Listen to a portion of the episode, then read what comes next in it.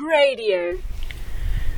In his autobiography, which is now a major motion picture, Long Walk to Freedom, Nelson Mandela wrote, I know that my country was not made to be a land of hatred. No one is born hating another person because of the color of his skin. People learn to hate. They can be taught to love, for love comes more natural to the human heart. End of quote.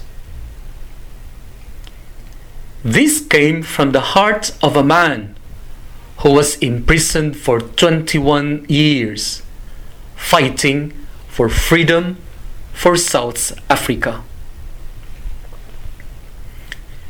When an evil thing is done against us, our natural tendency is to feel angry.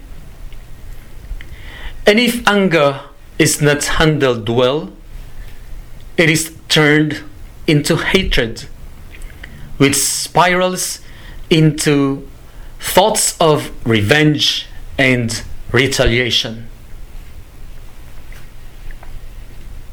When our hearts become bitter, it is obsessed with vindication. It is almost second skin to us to get even if we are wronged. But there is the Christian way out of the vicious cycle of evil that continues to beset us, and that is the way of love. The message of Jesus is quiet, radical, and revolutionary because it challenges the deep seated nature of humanity and brings it back to the state it was created for. Gandhi, another champion of nonviolence, once said that if the world follows the rule of eye for an eye, then everyone will be blind. To follow the rule of tooth for a tooth, everyone will be toothless. Why do we have to love our enemies and pray for those who do evil things to us? Because there is nothing extraordinary in loving those who love us and in doing good to those who are good to us. We love our enemies because we used to be God's enemies and yet He still loves us. We also do good things to those who are bad to us because God still gives us His blessings even if we were bad to Him. When we love our enemies and do good to bad people, we return the favor to God for loving us in spite of our being bad to Him. In the same manner, to forgive those who have wronged us is not easy as eating pie. Many people choose not to forgive for some reasons only known to them.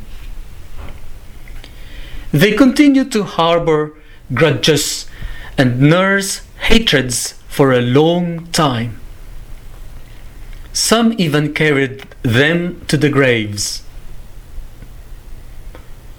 Only those who have experienced forgiveness from God are able to translate the same forgiveness to others.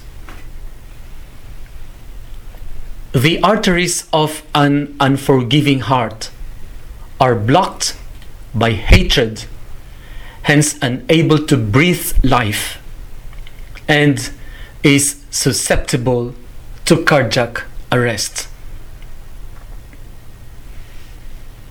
To forgive is like having an open heart surgery, giving the heart another chance to live and love. To walk another mile, to turn the other cheek, to give our cloak. These are examples of transforming our nature from human to divine. Mandela and Gandhi showed the world that it is possible to follow the way of Christ because it is only love that can give birth to love. The Filipino people during the EDSA revolution in 1986 proved to the world that peaceful revolution is possible in breaking the vicious cycle of violence and oppression.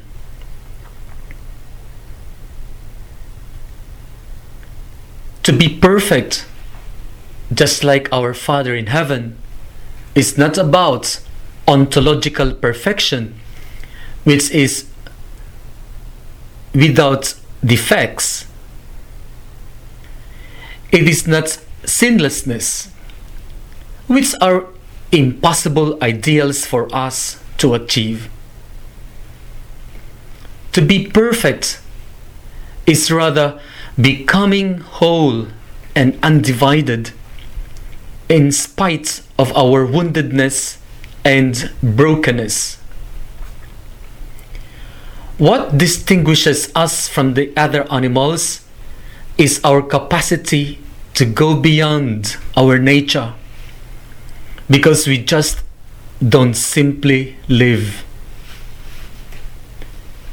What distinguishes the Christians from the rest of humanity is our ability to love and forgive in a culture of hatred and violence.